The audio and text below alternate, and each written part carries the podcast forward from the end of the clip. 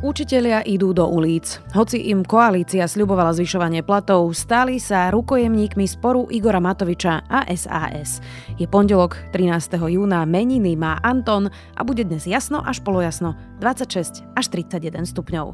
Vítajte pri Dobrom ráne. Dennom podcaste Denníka Sme moje meno je Zuzana Kovačiš-Hanzelová. Hľadáte každý deň ten správny pomer a nedarí sa vám nájsť rovnováhu? Medzi prácou, zábavou, oddychom, športom a spánkom? Čo takto vyskúšať overený pomer jednak utrom?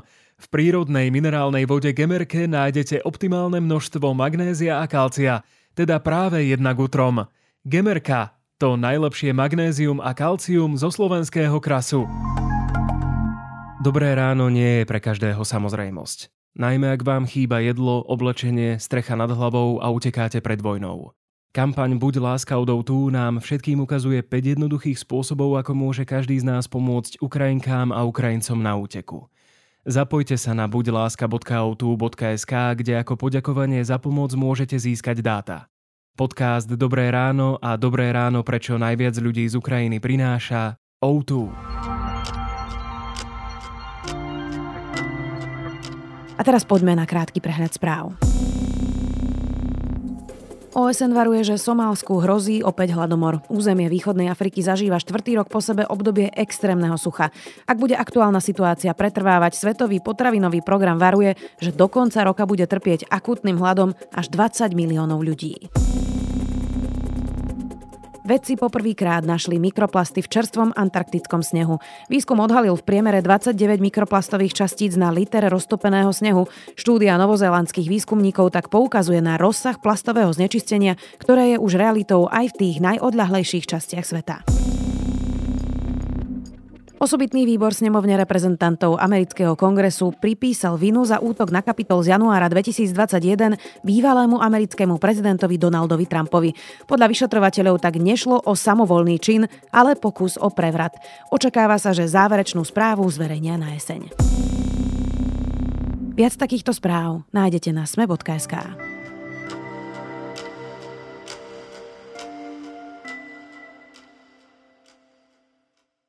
Učitelia idú do ulic, už v stredu budú protestovať na námestí SMP a pochodovať plánujú až k parlamentu. Žiadajú zvýšenie platov o 10%. Nástupný plat učiteľa je nižší ako nástupný plat predavača v potravinách. Koalícia sa pritom zasekla na vlastných sporoch a učitelia sú rukojemníkmi Igora Matoviča a jeho hádok z SAS. Viac už s redaktorom denníka Sme, Martinom Vančom.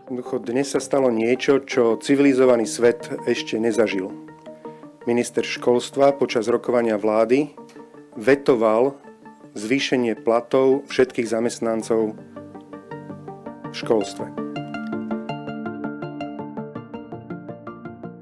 Martin, ako dnes vyzerá plat a život učiteľa na Slovensku, takého bežného, normálneho učiteľa? No čo sa týka platu, tak ak chceme byť úplne konkrétny, tak je to 915 eur hrubom, čo je čistom 640 eur. Nástupný. To je nástupný plat. Potom po 40 rokoch praxe je hrubý plat 1477 eur. Treba povedať, že profesia učiteľa je profesia, ktorá neláka absolútne mladých ľudí. Učiteľský zbor je prestarnutý. Ono to vyzerá vlastne v praxi tak, že robiť učiteľa si môžu dovoliť hlavne ľudia, ktorí majú nejakým spôsobom zabezpečený život, zabezpečené bývanie, zabezpečené e, živobytie. Čiže v praxi to vyzerá tak, že sú to učiteľky, ktoré majú proste dobre zarábajúceho manžela, prípadne a sú to mladí ľudia, ktorí bývajú u rodičov, alebo sú to ľudia, ktorí si zdieľajú s niekým nájomné. Čiže inými slovami, ak by som si chcela kúpiť byt a bola by som, dajme tomu, otec mladej rodiny s dvoma deťmi, tak učiteľom si nemôžem dovoliť byť? No, myslím si, že to tak vyzerá a že to, čo sa akože reálne v praxi a čo zažívajú riaditeľia škôl, tak to je naozaj to, čo si teraz popísala. Mm. A ono to ešte funguje tak, ja som sa teda rozprával s nejakými riaditeľmi, že niektoré školy majú napríklad stredoškolské internáty, ktoré poskytujú mladým e, učiteľom, ktorí napríklad pricestujú z iného mesta a tak ďalej, alebo, alebo jednoducho si nemôžu dovoliť bývať. A to sa týka hlavne tej e, Bratislavy. Ale samozrejme, keď niekto býva na stredoškolskom internáte a dostáva 640 eur v čistom, tak to není akože dlhodobé riešenie. To je, že inak teda človek si teda nemá šancu zarobiť na nejakú úsporu, ktorú by vlastne vedel využiť na to, aby mohol získať hypotéku. Tak ty si spomenul internáty, Martin, čiže mám si to predstaviť tak, že nejaká časť učiteľov napríklad v Bratislave býva na internátoch, študentských internátoch? V jednej škole mi povedali, že viac ako štvrtina učiteľov býva na internátoch. Čiže, čiže hej, toto je proste realita. Pred rokom sa zdalo, že by mohol pomôcť aj štát. Učiteľské byty s nájmom zadarmo. Premiér Fico pár mesiacov pred voľbami predstavil tretí sociálny balíček na konferencii Smeru. Štát postaví približne 2000 štát, opakujem štát, nie samozpráva. Štát postaví približne 2000 nových nájomných bytov pre začínajúcich učiteľov na najnižšom platovom stupni. Podmienkou splnenia bolo dostať sa do vlády. Smer vo vláde je. Z koaličných strán má najväčšie slovo. O učiteľských bytoch je však ticho tak vyriešila nejaká časť učiteľov bývanie, slušné bývanie v Bratislave, slušné, no neviem, či to je slušné tie internáty, ale vychádza mi z toho, že keby som teda dostala nástupný plat tých 914 eur, tak si asi nenájdem ani nájom, kde zdieľam s niekým izbu v Bratislave, nie? Za trhové ceny. No tak napríklad dvojizbový byt v Bratislave je za nejakých 500, e, možno 600 eur mesačne. To znamená, že keď tam bývajú traja, tak, tak to možno, že vyjde na jedného človeka 200 eur. No ešte k tejto téme je jedna dôležitá vec, že akože jedna vec je, že dá sa to vyriešiť tak, že vlastne zvýšite e, platy učiteľom, hlavne teda aspoň tie nástupné platy. Ale potom je tu ešte možnosť, e, o ktorej sa teda diskutuje a ktorá je možno že v nejakom takom dlhodobom horizonte v pláne a to je, že proste ponúknuť im nejaké byty týmto učiteľom. A rieši to teda mesto, konkrétne teda rieši to Bratislava, rieši to, svojím spôsobom to rieši aj štát e, cez teda tzv. štátne byty, ktoré teda predstavila Sme rodina predovšetkým.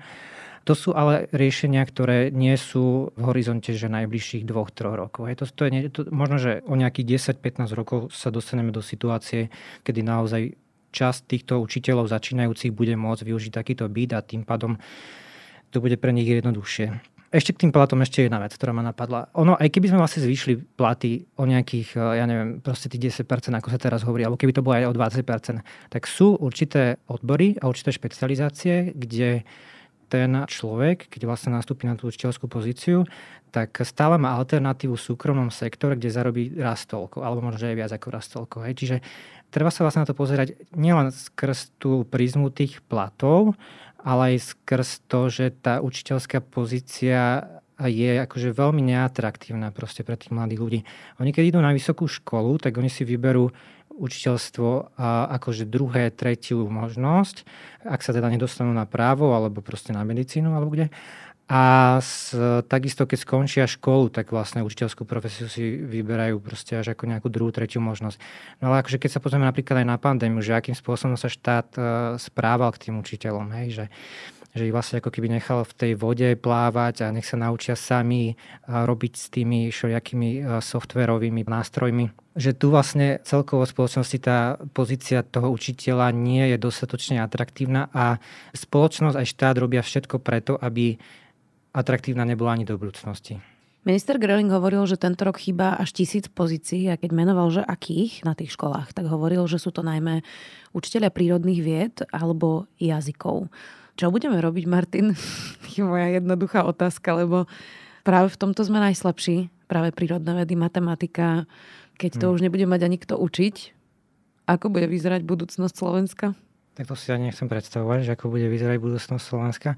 Akože viem, že ako to, lebo to už nie je, že, že raz budú chýbať, ono akože budú chýbať ešte vo väčšom množstve než teraz, ale oni už chýbajú teraz a naozaj, že tí riaditeľia tých škôl to riešia takým spôsobom, že Niektorí učiteľia proste robia 1,5 úvesku napríklad, alebo že zoberú na pár hodín učiteľa z vysokej školy a presvedčia ho teda, aby odučil aspoň tých pár hodín na tej strednej škole. Alebo to učia ľudia, ktorí vlastne na to nemajú pedagogické vzdelanie, ale vlastne je tam nejaká výnimka zákone, že môžu niekoľko rokov teda učiť niečo, ak teda majú aspoň tie zručnosti a tie vedomosti v tej oblasti a urobiť si vlastne potom neskôr to pedagogické vzdelávanie. Čiže akože ja, čo som to teda pochopil tak, tak momentálne sa to strašne lepí hej, v týchto, pri týchto predmetoch. A veľmi kritické to nie je len vlastne pri tých eh, prírodovedeckých predmetov a jazykov, ale napríklad na stredných odborných školách pri pozícii majstra, kde vlastne eh, je ten plat ešte nižší ako plat učiteľa. Hej, čiže tam je to ešte možno, že viac kritické. No a čo sa týka inak tej analýzy, ktorú si spomínala ministerstva školstva, tak ona ešte nebola zverejnená. Ona akože dosť strašne. Tie náznaky, ktoré oni publikovali, tak dosť strašne vyzerá, že 1300 učiteľov nám bude chýbať od septembra tohto roka a 8500 od roku 2025, čo je za 3 roky, to je šialené číslo, ale ešte to celé nezverejnili, takže neviem presne, že ako to vypočítali a či teda to nie je trošku aj nadhodnotené odchádzajú učiteľe po pandémii, to je to, čo vidíme v zdravotníctve. Zdravotné sestry, lekári, sanitári, záchranári majú toho plné zuby, sú vyčerpaní, vyhorení a fakt to bolo ťažké a rovnako ťažké to bolo aj pre učiteľov. Takže vieme o tom, či odchádzajú alebo zostávajú učiteľia? Akože bola to moja pracovná hypotéza dneska ráno, keď som volal riaditeľom a pýtal som sa presne túto otázku, lebo som si myslel, že naozaj tá pandémia aj na tých učiteľov veľmi ťažko dopadla a že preto možno časť z nich opustila tú profesiu. Akože tie odpovede, ktoré som dostával ja, boli také skôr, že, že bolo to ťažké, ale zároveň to bolo proste svojím spôsobom obohacujúce pre tých ľudí a zaujímavé, že, že naučili sa nové veci a tak ďalej, že ak teda ľudia opúšťajú profesiu, tak to nie je asi úplne, že kvôli pandémii, ale že kvôli dlhoročnému stavu, v akej je tá profesia. To, čo sme spomínali vlastne mm. doteraz. Teraz je to veľká téma, Martin. Vyjednávanie teda o platoch, hovorí sa presne o tých 10%. Ako vyzerá to vyjednávanie? Podľa mňa je to veľmi nedôstojné. Keď hovoria o automate, o platovom automate, my o tom hovoríme už 10 rokov. Ale žiadny minister ani žiadny predseda vlády v minulosti si nás takto nevypočul. A pokiaľ s tým prišla teraz tá politická strana za ľudí, tak mne sa to dá dosť zvláštne. Pred voľbami nám, nám slubovali 100% vysokoškolských vzdelaných zamestnancov, teraz už prichádzajú s oveľa nižším návrhom, skutek utek a všetci nám držia palce, ale nikto nič reálne neurobí. Budúci týždeň bude veľký protest v Bratislave učiteľov. Očakáva sa, že tam príde 10 tisíc učiteľov. A v reakcii na tento protest aj Igor Matovič, aj Branislav Goroling hovoria, že tam prídu sa pozrieť a protestovať spolu s tými učiteľmi. To je akože pomerne absurdná situácia a veľmi nedôstojné vyjadrenie podľa mňa na adresu týchto učiteľov pretože práve spor týchto dvoch ľudí, alebo konkrétne spor Matoviča a Sasky je dôvodom, prečo už 3 štvrte roka vlastne sa iba diskutuje o tom, či zvýšiť a ako zvýšiť platy učiteľov a nič z toho sa neurobilo. A ono je to tak, že učitelia Nikto to povedal, neviem kto, ale myslím, že jednoznačne s tým súhlasím. Učiteľia sú rukojemníkmi politického sporu medzi Matovičom a Saskou. Diskusia bola dosť obsiahla, ale v podstate na začiatok zaznelo veľmi dôležité vetujeme. Je to pre nás červená čiara. Ja som sa v následnom asi skoro hodinovom vystúpení snažil kolegov z SAS dostať na palubu, vysvetliť im, že žiadne červené čiary o zvyšovaní dane, daní bohatým firmám, žiadne červené čiare o zvyšovaní čiary o zvyšovaní daní na liech alebo hazard v programovom vyhlásení vlády sme neschválili.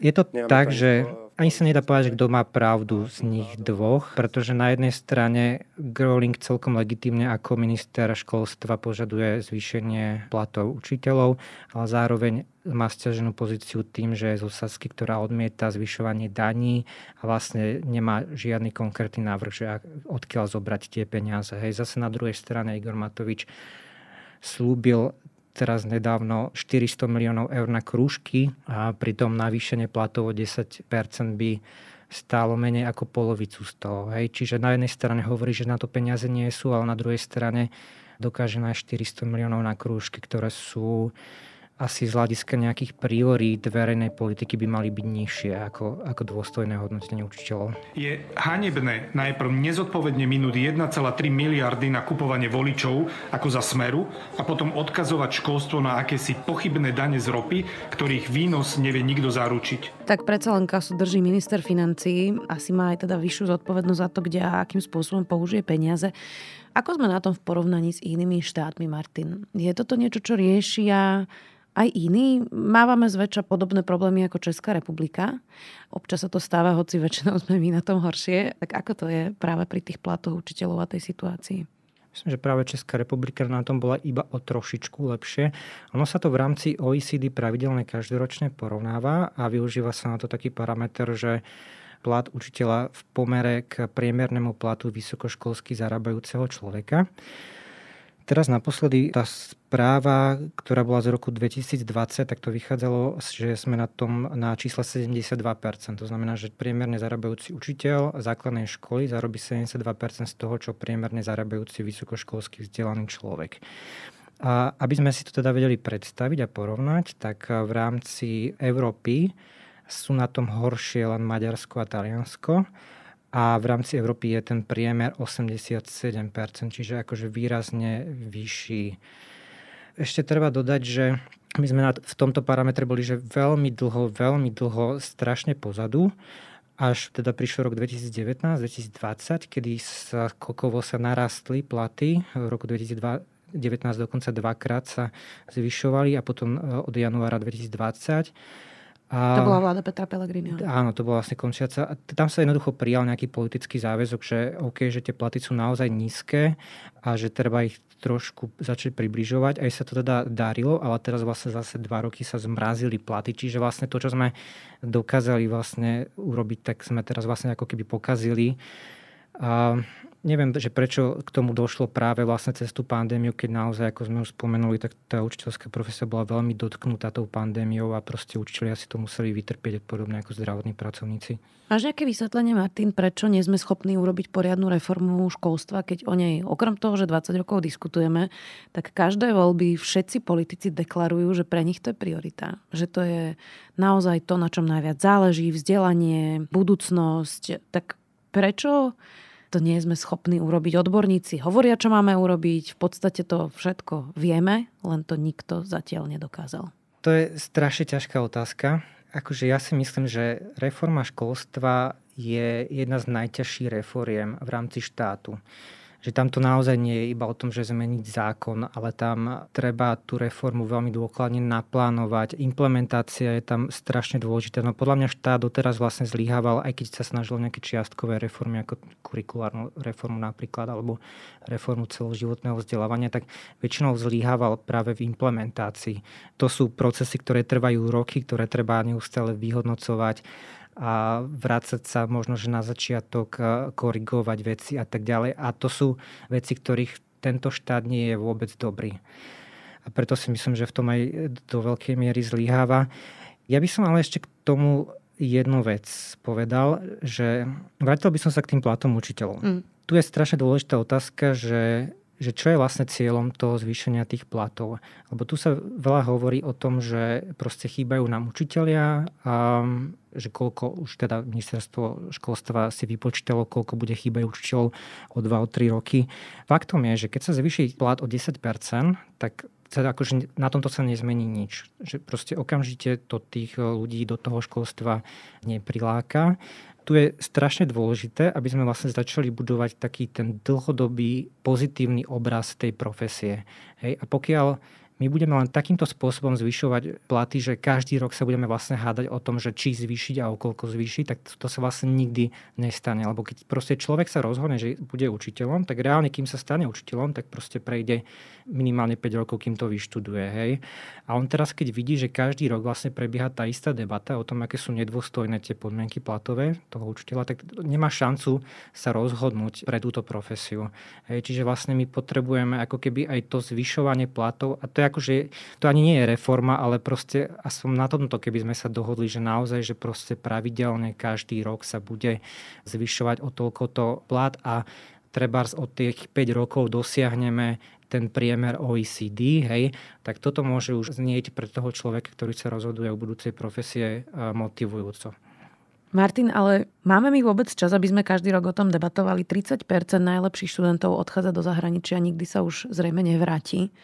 To je tak trestuhodný odliv najšikovnejších ľudí, ktorí by mohli pracovať na lepšej krajine, že máme my vôbec takýto čas, aby sme o 5 roky diskutovali o niečom, čo je nám všetkým jasné?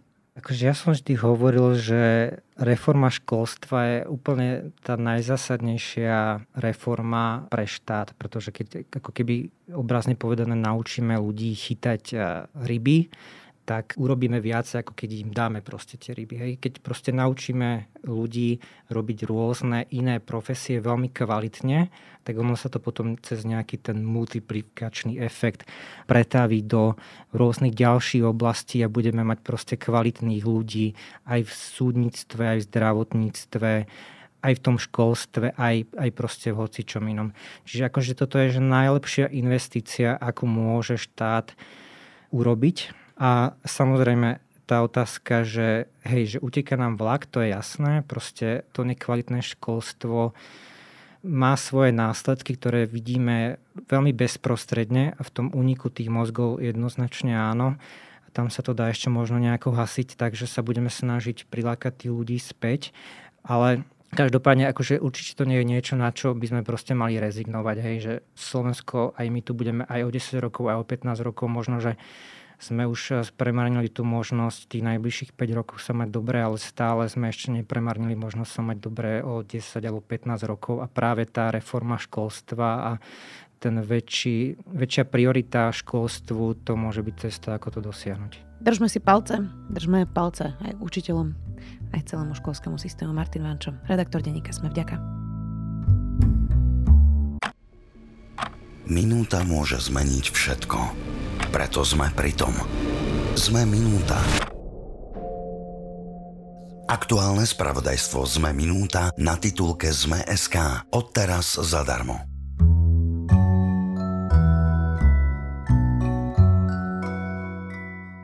The Atlantic zverejnil pekný long read o priateľstve. Vyšlo z toho 6 vecí, ktoré posilňujú dobré priateľstvá. Ak nejaké máte a chcete si ich udržať, alebo nemáte a chcete ich získať, môj zaujímavý tip na záver je článok Atlantiku The Six Forces That Fuel Friendship. Želáme vám úspešný týždeň. Do počutia. Opäť zajtra.